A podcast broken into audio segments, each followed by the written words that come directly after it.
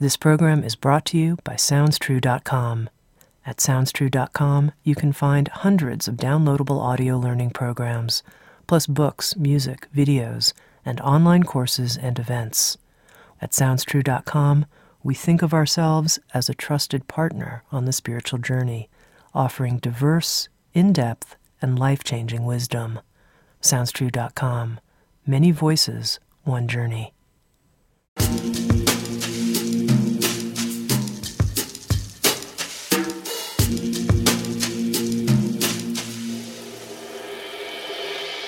You're listening to Insights at the Edge. Today, my guest is Tehya Sky. Tehya Sky, who goes by her birth name Sky, has explored a deep world of spiritual and alternative ways during her journey to heart opening and the path of supporting that energy in remaining heart centered and integrated in the body. Sky is a metaphysical guide and healing facilitator whose work focuses on helping us integrate our humanity and our divinity. With Sounds True, Tehya Sky has written a new book called A Ceremony Called Life When Your Morning Coffee is as Sacred as Holy Water, where she deconstructs our most common spiritual ideas and empowers us to participate wholeheartedly in the magic and mystery of our human incarnation. In this episode of Insights at the Edge, Sky and I spoke about her emergence as a millennial spiritual teacher and the deconditioning process she's been through. We also talked about misconceptions on the spiritual journey, that our spiritual life is somehow separate from the rest of our life, and that we need to get rid of our egos and have a silent mind in order to evolve. Sky and I also talked about vulnerability as a portal to meaning, how spiritual mastery includes our imperfections, and how Sky views all of life as a sacred ceremony. Here's my conversation with Tehya Sky.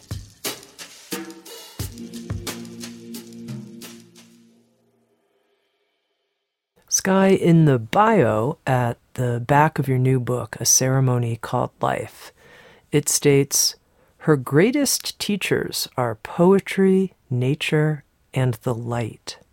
And I thought that was so interesting. I think, you know, poetry, nature, sure, people I think get that. But having one of your greatest teachers be quote unquote the light, what do you mean by that?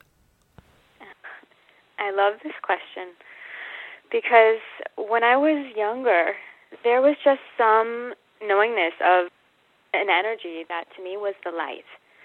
And this is how I saw it. And within this light contained so much wisdom. Everything was there. And if I closed my eyes, and this was before I even really ventured into a more spiritual path, but if I just closed my eyes and touched base with this light essence, I felt more calm and relieved, and some wisdom would be imparted to me.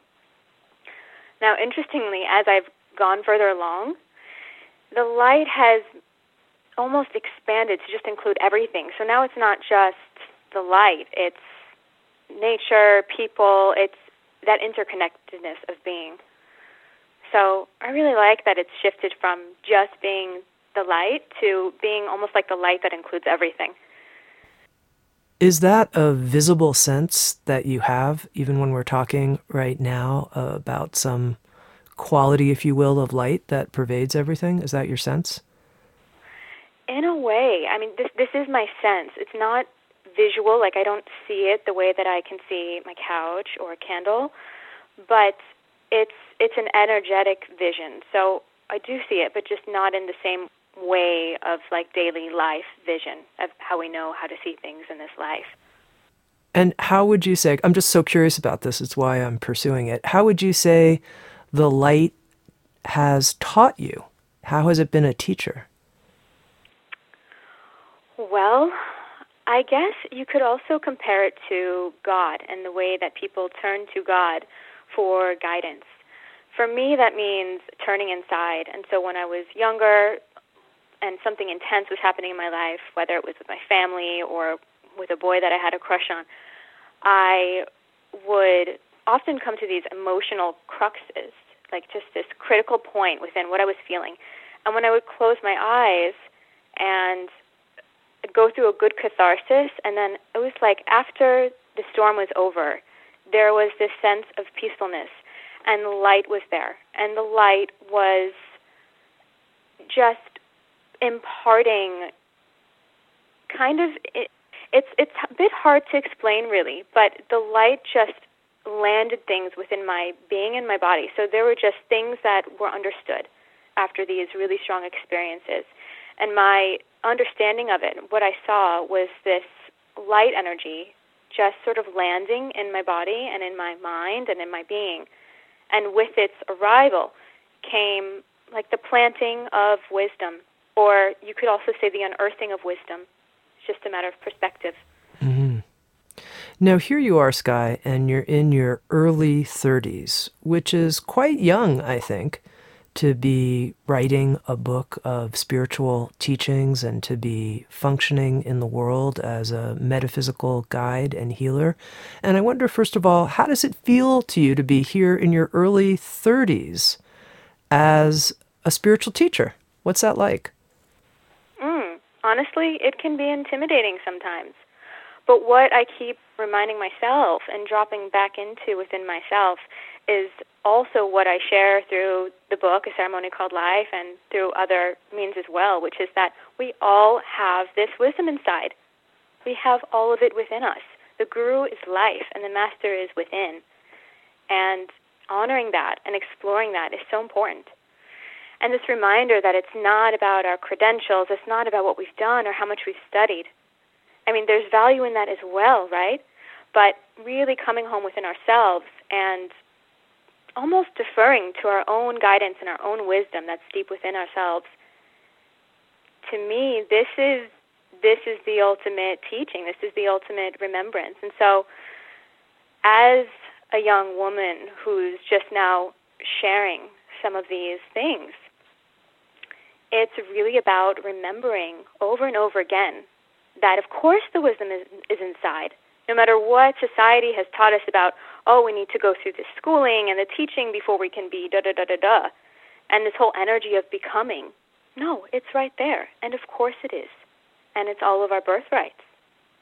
Now, Sky, you began your career in the music business. And so I'm curious to track back a little bit. First of all, why you went into the music business and then why you left. Yeah, so ever since I was a really little girl, music was the first spiritual experience, you could say, that I had. I remember being like three or four years old and listening to the Beach Boys at my family house in New York and just having like this completely head to toe amazing, blissful experience, merging with the music and just being so amazed that we could contain these experiences at all. And so from a very young age, I felt really connected to music and I felt like I really wanted to be involved one day somehow once I was an adult. And then so when I graduated college, I had gone to college in Maryland and was um, looking to maybe take a more traditional path.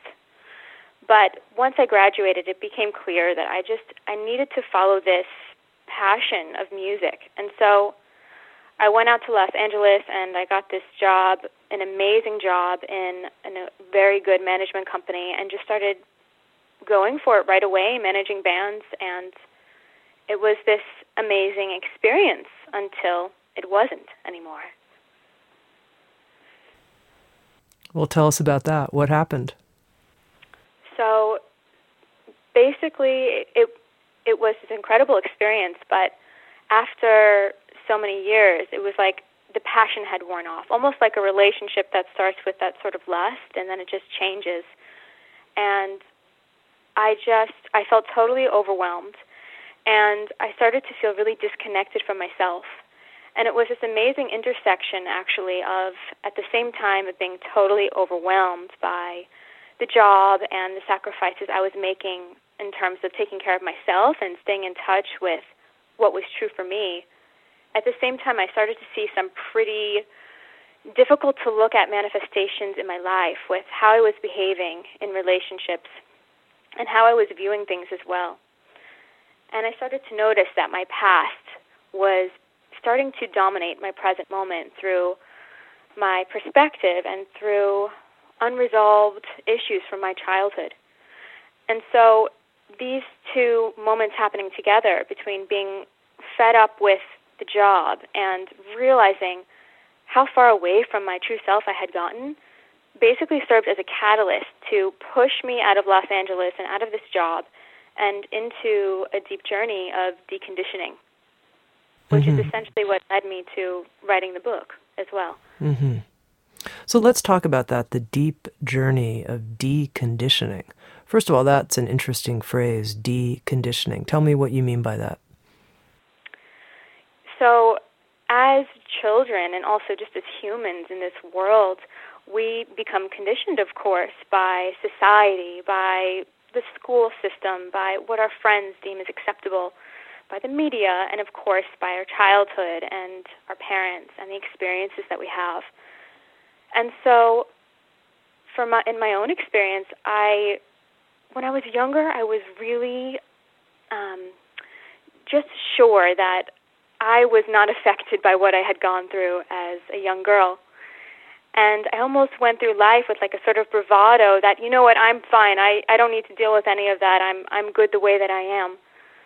But realizing through some critical experiences and relationships that actually I wasn't.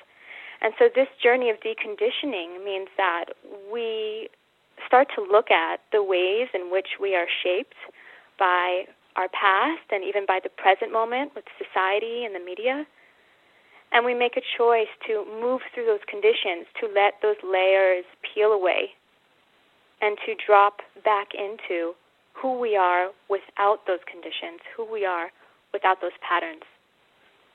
Now, you mentioned that it was through relationships that some of this was shown to you.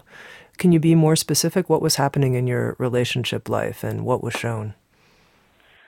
Yeah, so at the time when I left that job in music and started this whole journey, the one of the huge parts of it was a dating experience that I had. I had been dating this guy that I really, really liked, and I really wanted to be with him. And it wasn't going the way I wanted it to go. And I saw myself become obsessive and so analytical and really just driving myself completely crazy. And it was so hard to even pull back from those habits of analyzing and being a bit neurotic about it all. But I realized something just felt so painful with all of that, that that couldn't be right. That couldn't be the way that I was meant to live my life. It was clear to me that there was something there that was influencing my behavior. And I just became so motivated to move through that so that I could live the life that I really meant to. And I could one day be with a partner in a clean and healthy way without these patterns that are just resurfacing again and again, looking to be resolved. You know, I read an interesting quote from your website describing an upcoming talk that you're offering with Jeff Brown. And the quote, which is from Jeff Brown, is emotional and spiritual maturation are indistinguishable from each other. And Sky, I'd love for you to talk more about that and what that means to you. As I was listening to you talk about your relationship challenge, and I'm imagining someone listening who's saying, Isn't that an emotional or psychological issue? That's not you know, a spiritual topic. That's something you would bring to your therapist. And yet, when you talk about relationship challenges, it seems like it's interlinked for you this idea of both emotional and spiritual maturation being connected. So, I'd love for you to talk a little bit about that. Mm. Emotional and spiritual maturation.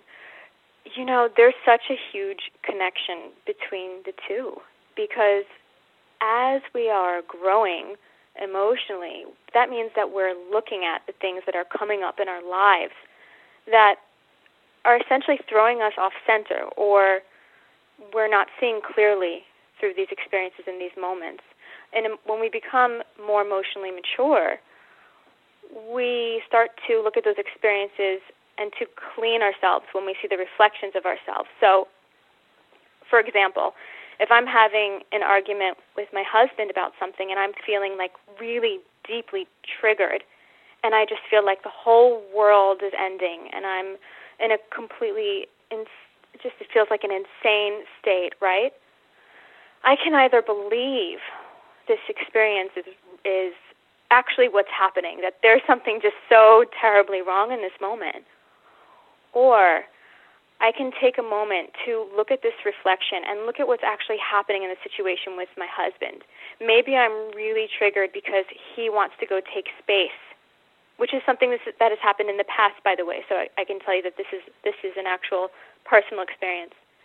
Maybe I've been triggered that he really wants to go take some space, and we're in the middle of trying to work something out.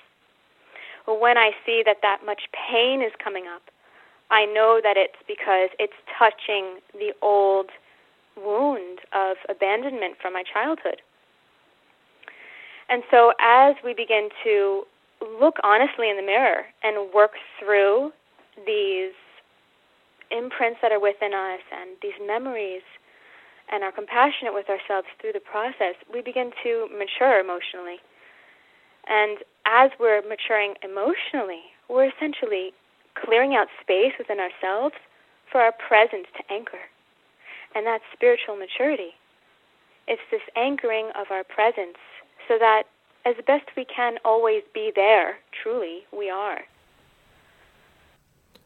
One of the things I'm incredibly curious about, Sky, is when people are spiritual teachers, if they've had some kind of experience that's like a watershed moment in their life. You know, before that moment, this is kind of how things were. And after this moment, they were forever changed.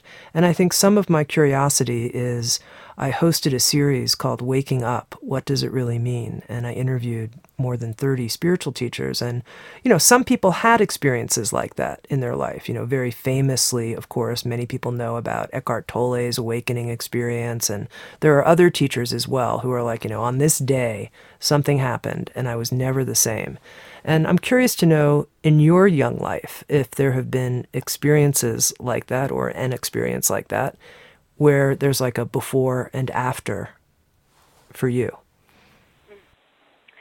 You know, there have been many profound moments that have changed me, but I don't know that I would look at any one of them with the sort of quality, recognizing the sort of quality that you've just described.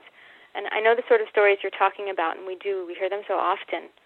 But in my own experience, it's really been this gradual unfolding and really just day by day, each day, like revealing something new and moving through whatever's coming up. And this unfolding, just over time, is bringing about a deeper sense of presence that's able to be grounded into everyday life and support me along my way. So yeah, there, like I just mentioned, there have been some really strong experiences, um, satori moments, and other profound moments of, you could say, awakening. But they're also passing, and for me, that's really the point: is in not believing that we need to have these huge experiences to validate our unfolding and our unearthing of the divinity that is within us. It's really happening every day on its own, and I think that's just what's so beautiful about life. Mm-hmm. Now, your new book is called A Ceremony Called Life, and I'd love to dig into that title a little bit. I think most people think of a ceremony as some kind of ritual that has a beginning, a middle, and an end. How is our life in your view, like a ceremony?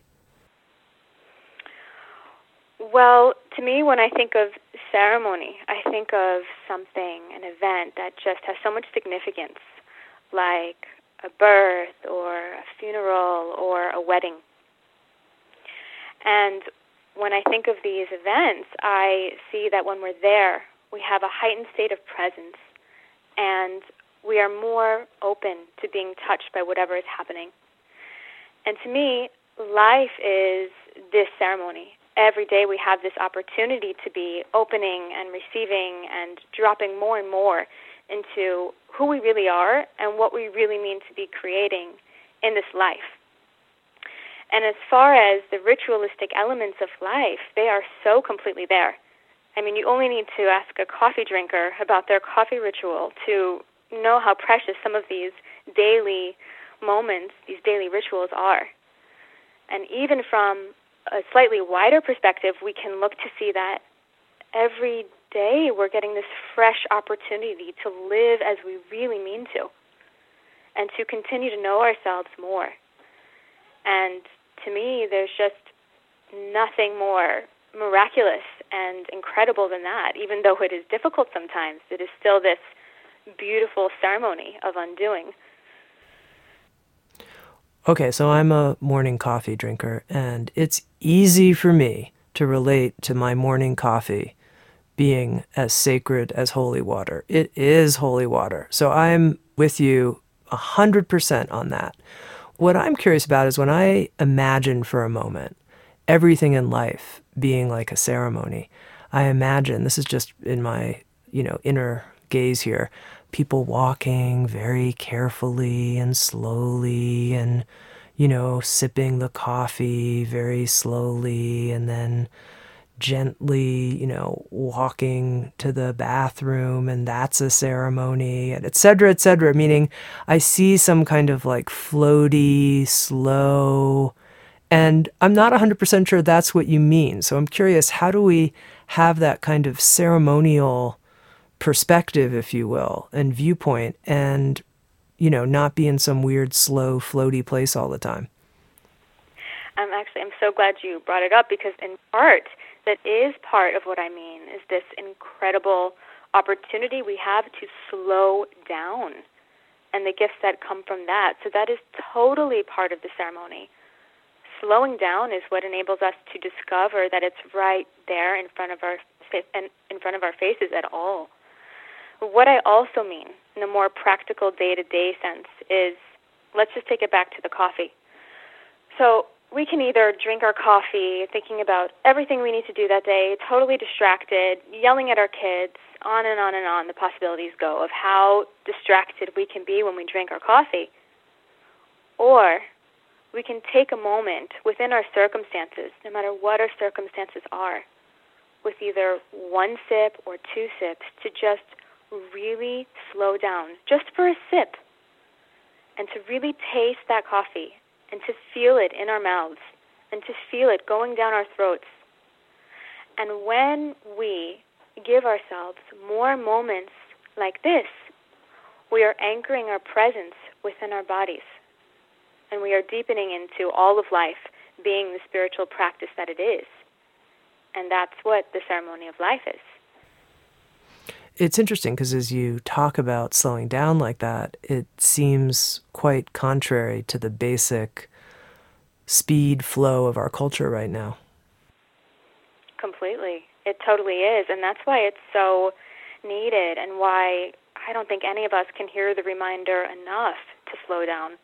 We live in such a fast paced world, and the internet has just only taken it like light times faster than it was before. And the expectations on us, especially when we're in the Western world, are so high that it's really up to us to have this loyalty to ourselves to say, you know what, I need to slow down. And this might be the way things are in the modern world, but it's not what I need in terms of taking care of myself when we discover that we can give ourselves this balance, even in these small ways, like we just talked about drinking the coffee with that sort of presence, we start to give ourselves this gift of returning home within our bodies, and not to mention all the benefits that come from it of actually being able to handle the fast paced world a lot more. But really just dropping back into that space inside of us where we can hear our intuition and work with the various moments of life as they present themselves to us in a meaningful way. Now, Sky, just to go back to repeating once again how with you I am on the coffee, but here's the question that I have. So, do you feel ceremonial in all the activities of your life? Like, what about flopping down in front of the TV with the remote or being on the internet and surfing around, uh, you know, who knows what you're doing exactly? Moments that, you know, this is not exactly a ceremonial moment. This feels profane, if you will, or outside of ceremony. Do you have moments like that? Absolutely. Of course. Of course. That's part of the ceremony. Dare I say it? Of course. I mean, look, we're human and we're not meant to be this like perfect embodiment of even this ceremonious portrait that we're painting here to show what the opportunity is. Rather, when when I talk about the ceremony of life and everything that we're talking about, it's really offered as an orientation, as an invitation to keep reorienting ourselves towards the ceremonious nature of life and to keep coming back to what we really mean in that moment. And sometimes the best parts of the ceremony can be these, what I like to call, in the book, I call it fuck it moments. These total moments where we just have to say fuck it and throw our feet up and not give a shit and just watch something on television. This is so important because we're human and it's part of being human and it shouldn't all be taken so seriously. So, yeah, I think the point is that this ceremony, this ceremonious nature, is an orientation and we ought to keep reorienting towards it because it's constantly revealing to us the meaning and the simplicity of life and the beauty. Now, tell me what you mean by revealing the meaning of life. I think that's something that people often find quite elusive, even when they're quote unquote anchored in presence. Still, meaning? Is it meaningful? Really? What meaning? Yes, I hear you. It's a big one, this word meaning, meaningfulness with life. Well, you know, I say, and what I've discovered is that the meaningful of life, meaningful, excuse me, the meaningfulness of life is very much predicated on our vulnerability, on the extent to which we accept and work with our vulnerability. See, until we realize and embrace and accept that we are these pervasively vulnerable beings. Like in all moments, we are just, there's a possibility that how we can feel can change with a split second from all different things, from what we eat to an interaction we have to the weather to a voicemail that we get. We are so vulnerable. And once we start to really accept it, then we're in a place to work with it. And then once we start to work with our vulnerability, so much meaning is revealed to us. Then all of a sudden, the reflections that are before us are not just pointless or cruel or lacking meaning. Then we're in this really empowered place to extract meaning for ourselves, to really just create the life that we really mean to and keep learning and growing. And I mean, I think that's what it's all about.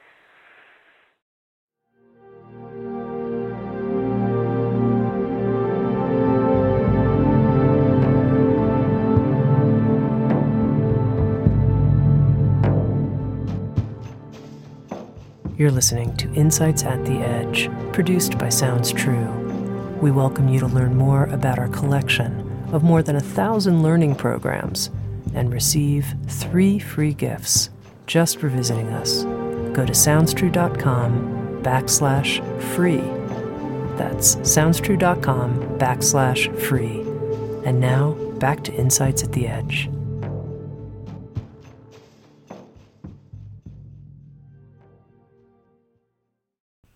So I was with you in terms of feeling the vulnerability of our lives. I think where I didn't follow was how that's going to lead to a sense of meaning. And I wonder if you could give me an example from your life of being vulnerable and how that became a portal to meaning for you. Mhm. Wow, you know there are different there are so many different examples to pull from. But I want to share one with you that's recent and that's actually quite mundane so that it can be seen how we can work with it in these daily life moments. Mm-hmm. And so here's the story. My husband and I have an agreement, and it's that he will put these five gallon jugs of water in the dispenser because I'm a tiny woman and it is not easy for me to get it in there. And I work from home and I drink a lot of tea and water throughout the day. And so sometimes he's leaving the house and he's forgetting to put in the new water and so I'm I'm without you know a, a, I'm without much water for the day. And it's happened more than a few times. So when it happens, I get a little triggered. It bothers me. I feel mm-hmm. irritated. And this is, you know, this is um, good. It's classic. I mean, you know, people, yes. classic kind of thing. You guys have the water jug, you know, but I'm with you. exactly. Every couple has a kitchen story, and God bless the ones who don't. But we certainly do. And one part of it is around the water jug. And so when he leaves, and he hasn't done this yet, and then I'm like sitting down, I'm doing my work, and I go to fill up the kettle with water so I can make a nice pot of tea, I'm just like, fuck, you know, there's no water again. And I feel frustrated, and all sorts of thoughts can start going through my head, none of which are true, mind you, but in the moment, they're very, it's a very strong experience. They can be thoughts of, he doesn't pay attention, or he should do better or you know how hard is it to just put the water jug on but the point is that my vulnerability is what allows me to feel that frustration and that irritation and part of that vulnerability is that thoughts can accompany these feelings and so i have one of two choices in these moments either i can push down my feelings and believe that it's unspiritual and be like oh no you know everything's everything's always okay and I just am going to feel peace and I'm not going to go into this. Or I can, if it's a really strong feeling, right, I can sit down with myself, which is what I do, and I'm like, fuck, I'm so annoyed. I'm so annoyed. And just take a deep breath and be with myself through this moment. And then you know what happens? Something magical happens. It passes, and I'm not annoyed anymore. And then once this annoyance passes, then since I've gone through the vulnerability and I didn't stuff it down, now I've gone over the bridge into meaning. And now I'm in this place where I can acknowledge, you know what? My husband's been really overworked lately. And he's so distracted. And he really wants to take better care of himself, let alone putting the water on for me. He's trying to figure out how to take care of himself. And I can drop into more compassion, that that meaning, that excuse me, that um, teaching that we're always learning about compassion. And furthermore, and this is actually my favorite part because I love remembering how empowered we are to create the lives that we want to create, that we wish to create. And then I can make good of it by, okay, so it's important to me to have water on there. What can I do to contribute more to getting the water there? Oh, I know. This is the this is the teaching by the way. This is the internal dialogue. Oh, I know. I can look before he goes to make sure there's water there rather than just completely leaving it up to him. I can partake in the responsibility and, and just ask him, hey, babe, before you leave, it would mean so much to me if you put the water on.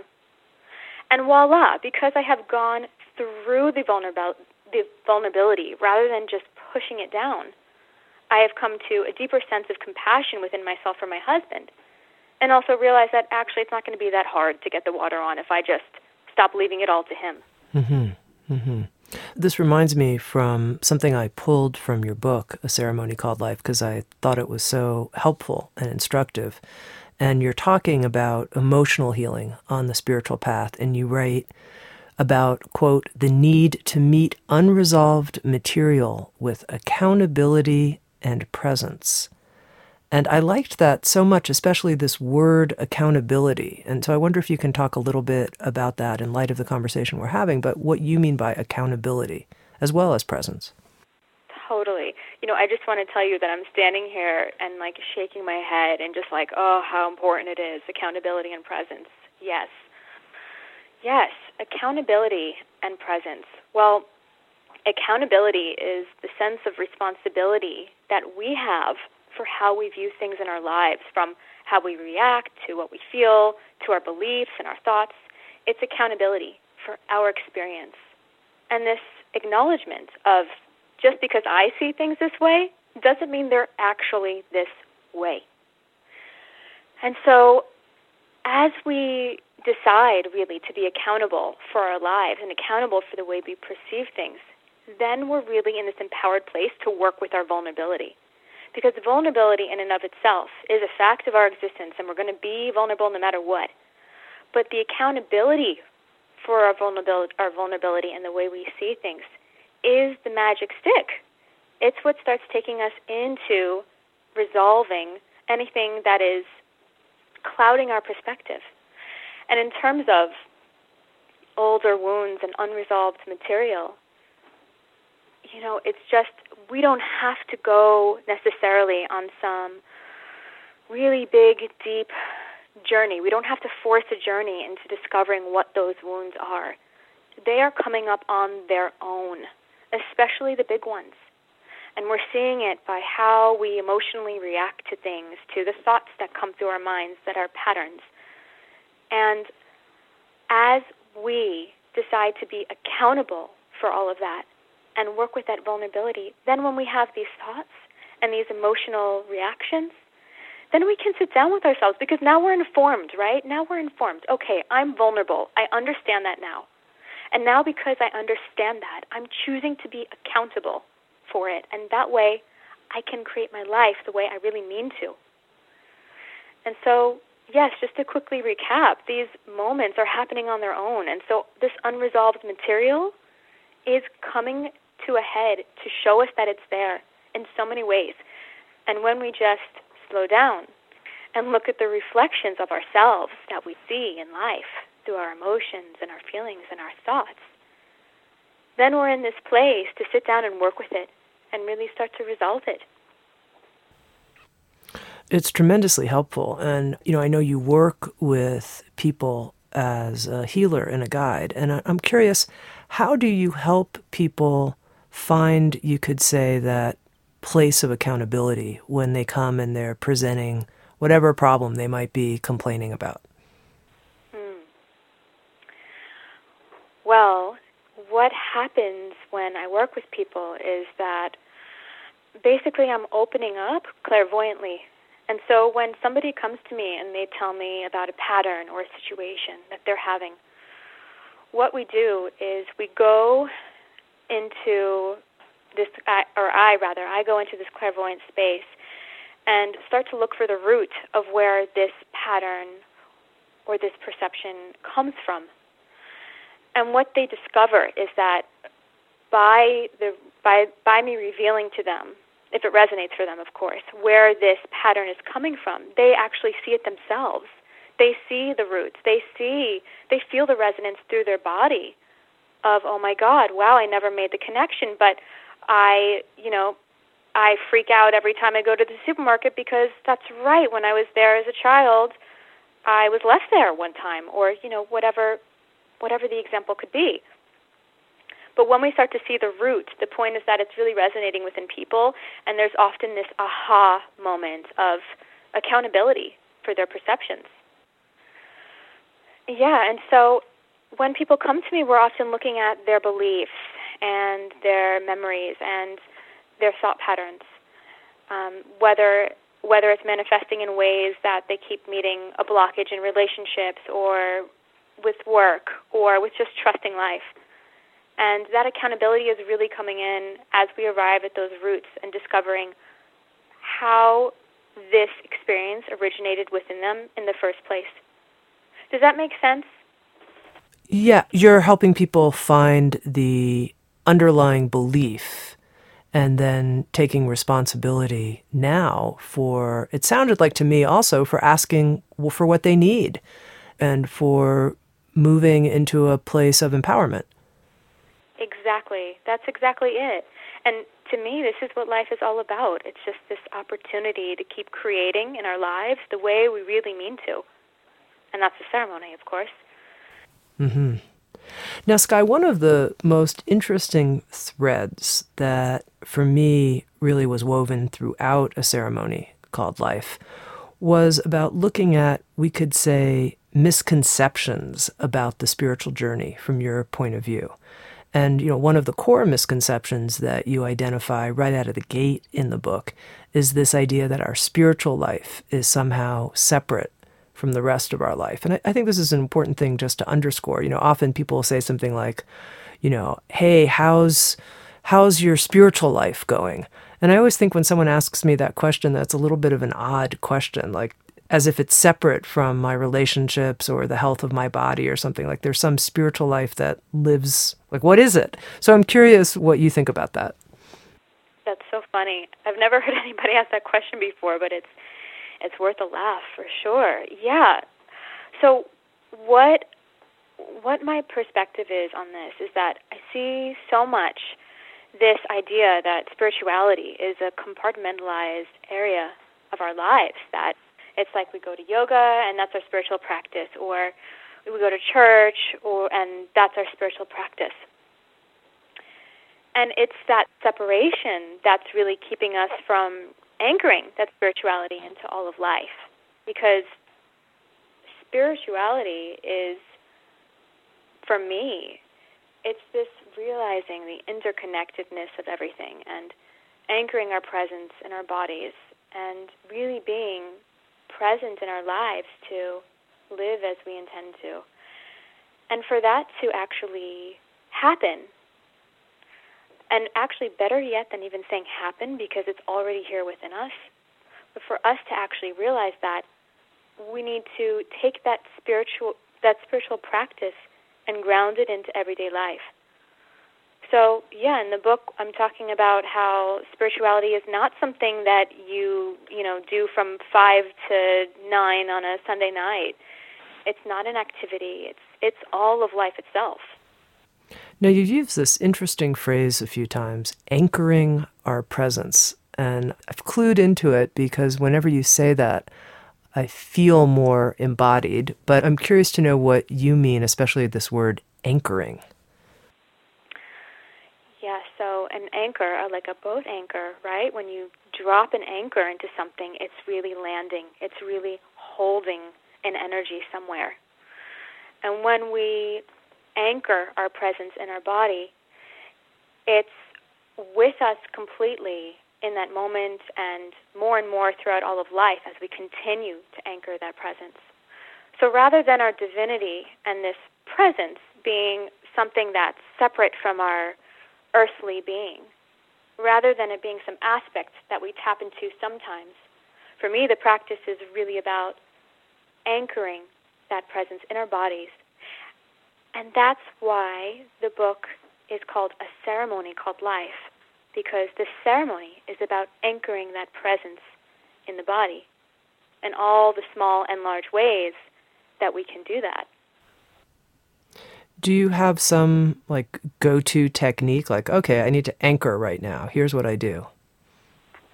Um yes, actually I do. And I hadn't really thought about it, but now that you ask, yes, when I feel spacey, because this is this is how I go off. We all go off in a different way. For me, it's usually feeling a bit spacey, um, or even feeling a bit angry as well. That's and that's the emotion that comes up for me when I start to really go off my center or just move far away from myself. When I start to feel these things, I pull my energy into my feet and when I just start to feel out of my presence, just far away, it's just this feeling my feet and pulling my energy more and more into my feet. And there's so many ways that we can practice that. It could be walking slowly and feeling our feet on the ground. And of course, the eternal go to is meditation, is just coming back and meditating. So taking a time out if I'm feeling really, really out, just taking a break, going into meditation or going to yoga. I mean, there are so many different practices that we can engage with for that anchoring of our presence. And we're all these unique beings, so it's really about discovering what works for you. It could be yoga, it could be dance, it could be breath work. It could be as simple as what I just described, just pulling your energy into your feet. I liked that. I liked the idea of pulling your energy into your feet. I like that a lot. Thank you. You're welcome. Now, another myth, you could say, about the spiritual journey that you address in a ceremony called Life is what you call a misunderstanding that we need to get rid of our egos and have a silent mind in order to evolve on the spiritual journey. So, talk some about that, how you see the ego and your view that we don't necessarily have to get rid of our egos. So, how I see the ego is I see it as a projection mechanism through which we can project ourselves through life. Now, in its unideal version, we're not aware of it and it's running the show, right? And we're totally identified with what it is. But in its more ideal version, which I see as just having a healthy relationship with it, it can be of service to us because this projection into life is actually just a natural phenomenon as we have this individual perspective and our individual things that we do. And that's a good thing. That's okay the way it is. And in the book, I'm talking a lot about how, well, not a lot about really, it's, it's one particular chapter, but we go into a lot of depth around the mind and the ego and how they serve us and how we don't need to get rid of our mind. We don't need to get rid of our ego. We don't need to be on some journey of just trying to silence our mind.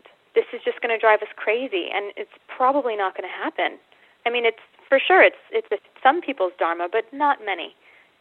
So, really learning about the gifts of the mind and the harmlessness of the ego is a very empowering way to start accepting their presence in our lives. And I'd also say that this practice of meditation, including meditating through life, is another greatly empowering thing into realizing that actually I can be here, I can be present while my mind is going. And that's what it's all about. This full embracing towards all that we are and all that is within us the mind, the ego, the feelings. It's this full embrace. It's, that's what wholeness is. Now, I imagine that part of the reason that many people on the spiritual journey want to get rid, quote unquote, of their egos is because they find that it's the egoic part of them that is territorial and competitive and aggressive. And so it's like, God, you know, I just wish this egoic part of me that seems to get in the driver's seat wouldn't be in control in that way. What would you say to that person? Would say fair enough. That's a fair thing to prefer to be a different way. Um, and that sometimes it might happen, but that each time we find ourselves falling off, whether it's through this example of the ego taking charge for a moment or through something that we're feeling within our expansive vulnerability, when we find ourselves in these moments, it's teaching us something and it's an opportunity.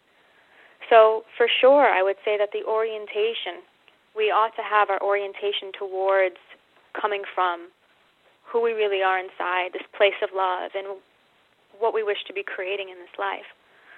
But sometimes it might just not happen, and that's okay. And that when we work with these moments, they're valuable and they're meaningful and they're just part of our journey.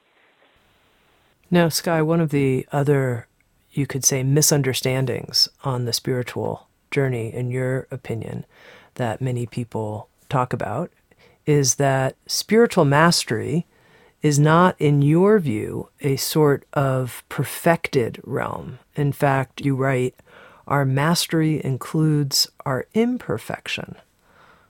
Can you talk about that? Yes, yes, yes, yes. this the way the way that I see this when I look at teachers that have really touched me, I see within them a vulnerable human and I also hear from them sometimes stories about their own imperfections.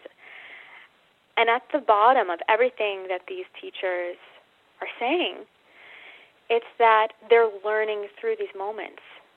And to me, that's what it's all about.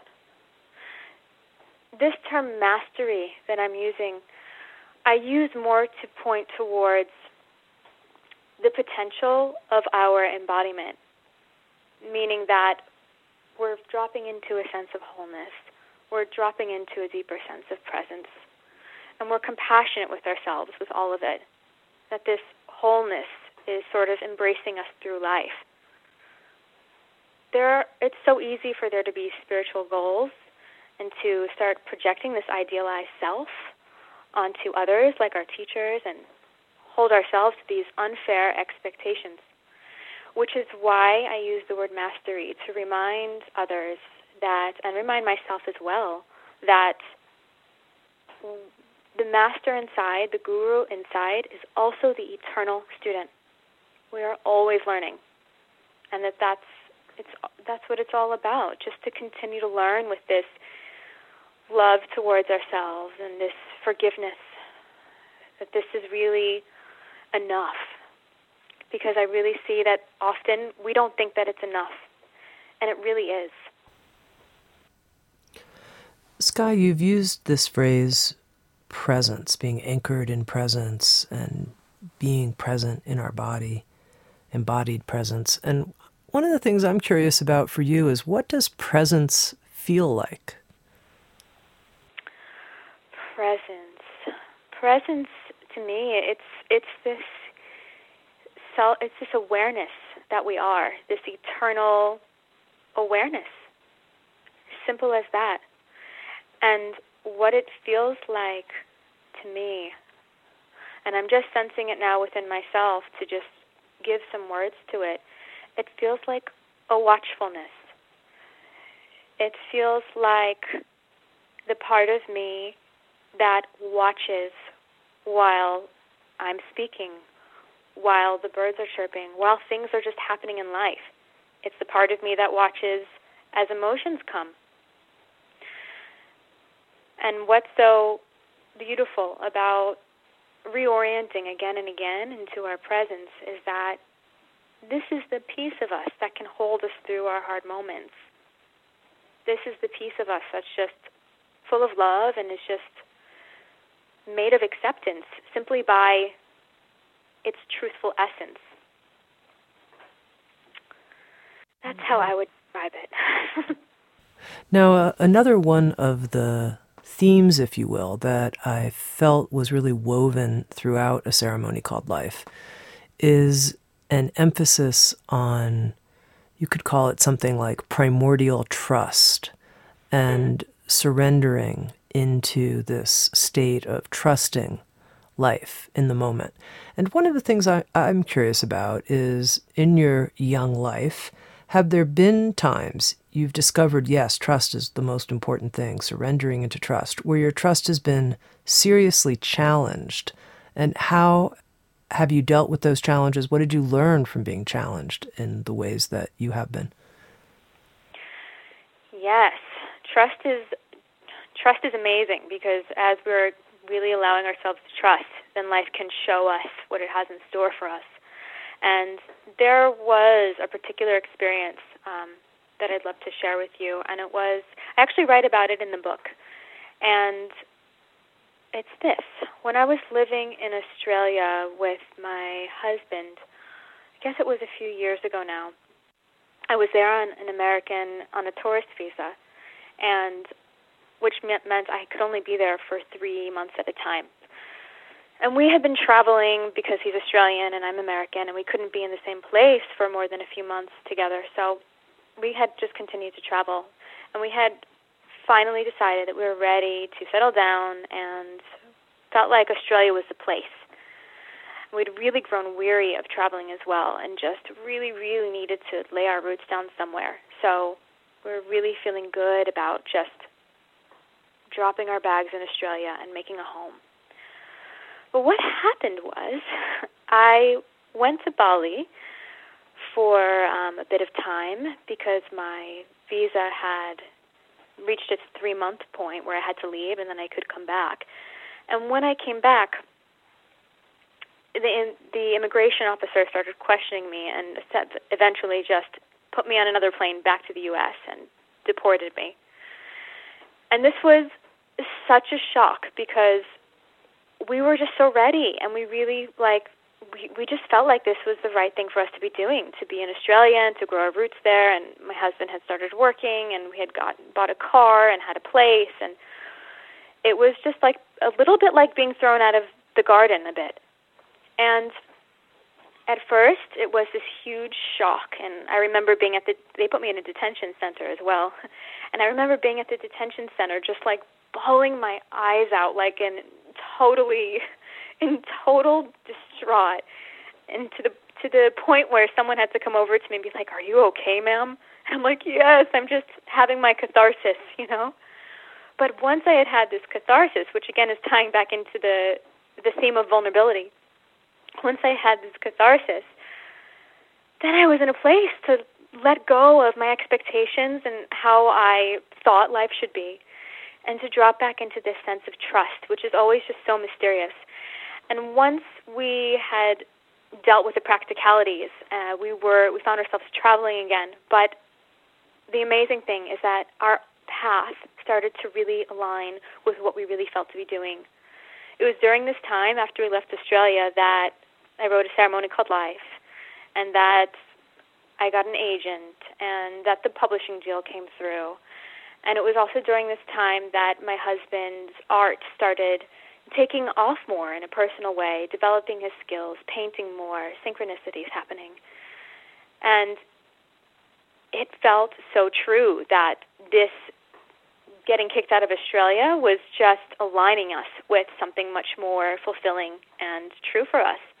And so this is a really strong example of where trust really served us because we didn't we didn't fight the deportation or try to go back to Australia or try to force life to be the way we thought it should be. We instead went into a complete free fall with moment to moment, traveling again every few months, being totally uprooted, and just letting life continue. And eventually, as well, we found our home here in California. So that is a story of trust. What would you say to someone who right now feels their trust is being challenged? Meaning they're in a state right now while they're listening to this and they're like, you know, it's fine. I'm glad Sky and her husband and everything worked out well for them. Good for them. But right now in my life, I don't really trust this thing that's happening. Maybe they don't trust what's happening in our country right now. Maybe they don't trust what's happening in their own financial life, whatever it might be. Yeah, well, trust is such a big thing because it's so elusive and it's so mysterious. And to someone really doubting their trust, I would say that to remember that tr- the whole essence of trust is its mysterious quality. And that life isn't going to show us in obvious ways why we should trust. And that when we find ourselves out of trust, it's an invitation to just anchor even more deeply again and again into ourselves and to just continue working with life as it's happening because sometimes we don't trust, but we're actually in a situation that's not serving us, serving us. So there are different nuances within this issue of trust that are more almost like individual on an individual basis, you know. But in general, the most important thing to remember about trust is that it's totally mysterious and it's not showing itself to us in an obvious way. And that cultivating that sense of connection within ourselves is what can and I'm just looking for the right words because it, it's very sensitive. Cultivating this sense of uh, this, excuse me, cultivating this sense inside is what can reveal to us a, a wider sense of beingness within ourselves, where we discover actually there is trust and it's a little bit it's a little bit abstract, but I hope that I'm getting across what I mean to be getting across, which is that trust is mysterious.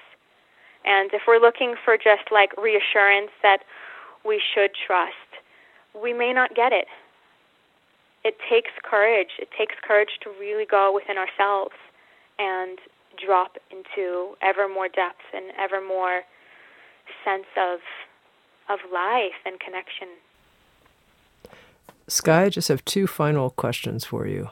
The first one is that, as I mentioned in the beginning, you're in your early 30s, And so I can call you a millennial spiritual teacher. One of the oh, first millennial spiritual teachers I've ever interviewed. And what I'd love to know is do you feel that young people today are looking for something different spiritually than perhaps in other generations? You know, I think it's an interesting question because the way I see it is that there's an invitation of the age. And what the invitation of the age looks like to me, what I'm seeing is that it's about showing up as we are, integrated and embodied, and bringing that spirituality into everyday life. That life itself is a spiritual practice. And young people just tend to resonate more with things that are new and, and things that are just sort of emerging, even in terms of consciousness. But I'd say that it's an invitation that a lot of us can relate to no matter what age we are. And that somehow perhaps there was a little bit of a disjoint in spirituality and, and just the collective energy of it at some point. And not and I don't mean everyone and everything. I mean that just somehow there's a little bit of a disjoint between like we were talking before this is a spiritual part of my life, or I have a spiritual life and then I have the rest of my life. And I think that we're realizing now that we've been doing that at all, and that we're really ready for a more embodied and integrated spirituality. And then one last question. This program is called Insights at the Edge, and I'm always curious to know what someone's growing edge is. So, really, in terms of your life right now, what would you say is the current edge you're working with? Hmm. Wow. That is such a good question. And just to feel into it for a moment within myself, it's for me that edge right now is about sharing and is about mm-hmm. showing up authentically who I am, which of course is what so much of my message is about. Is about bringing this book into the world without putting too much pressure on myself and just allowing myself to be whoever and whatever I am. So, my edge right now is a deeper sense of trust in what I'm sharing and confidence and acceptance and you know the myriad the myriad things that are within sharing and bringing things out into the public. Well, I'm glad we could walk out on your edge together. Me too. I've been speaking with Tehya Sky, and she's written a new book called A Ceremony Called Life When Your Morning Coffee is as Sacred as Holy Water. Sky, thank you so much for being with us on Insights at the Edge. Thank you. Tami, thank you so much. It's an honor. SoundsTrue.com, many voices, one journey. Thanks for listening.